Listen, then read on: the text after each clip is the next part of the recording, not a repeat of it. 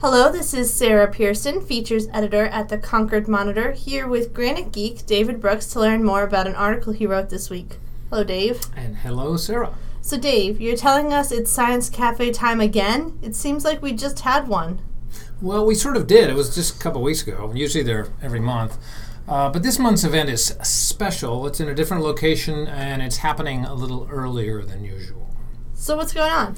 So uh, it's been prodded by the fiftieth anniversary of the Apollo eleven moon landing, which you've you well know was coming because there's been an awful lot of publicity about the anniversary coming up.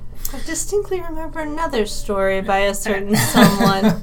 Well, it was, I mean, it's a really cool thing, and it, we had to have a Science Cafe about it. Science Cafe normally takes the summer off. Normally we don't have a July session, but I figured we should do something for this.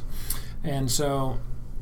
Uh, I've gotten together uh, three, actually three professors from the Space Science Center at U N H and a representative of the Discovery Center, the McAuliffe-Shepard Discovery Center, and we are going to have a science cafe at the Discovery Center itself here in Concord, talking about the past, present, and uh, and hopefully the future of moon landings and space flight, the technology, and frankly, whatever people want to know about. So are you going to talk about why there haven't been more moon trips? I mean, some people thought we'd be living on the moon by now, and maybe going to Mars. Going to Mars!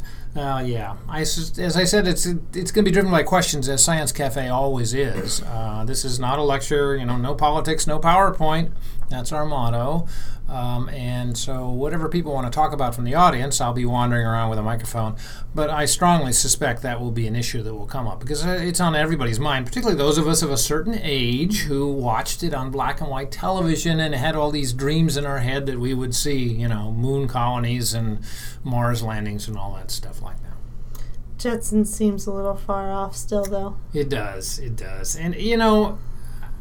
And, and I suspect that part of what we're going to talk about is the way how spaceflight has really started to change in the last few years because of private spaceflight like SpaceX and, frankly, the rise of China. Suddenly we have a rival again, and, of course, it was a rivalry with the Soviet Union is what sent us to the moon in the first place. So, so maybe things will be changing after a long sort of hiatus.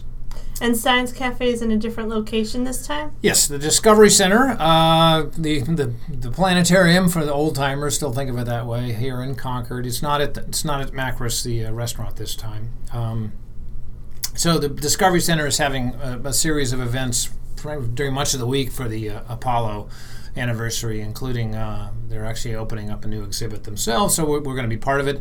Just note that, first of all, uh, if you're a Science Cafe regular, it's going to be a little later. It starts at seven, and Discovery Center, we're not having food and drink, so you want to have dinner first. But on the other hand, there's no reservation necessary. You can just show up. So eat first and then come for the fun. Eat first and then come for the intellectual fun. All right, looking forward to it. Thanks, Dave. You bet. You can learn more about the Science Cafe at concord monitor dot com, and you can read all the Granite Geek columns and related stories at granite geek dot org. And you can subscribe to this podcast on Stitcher, Google Music, Podbean, or iTunes. The theme music is Little Smartphone People by the Spide Kicks.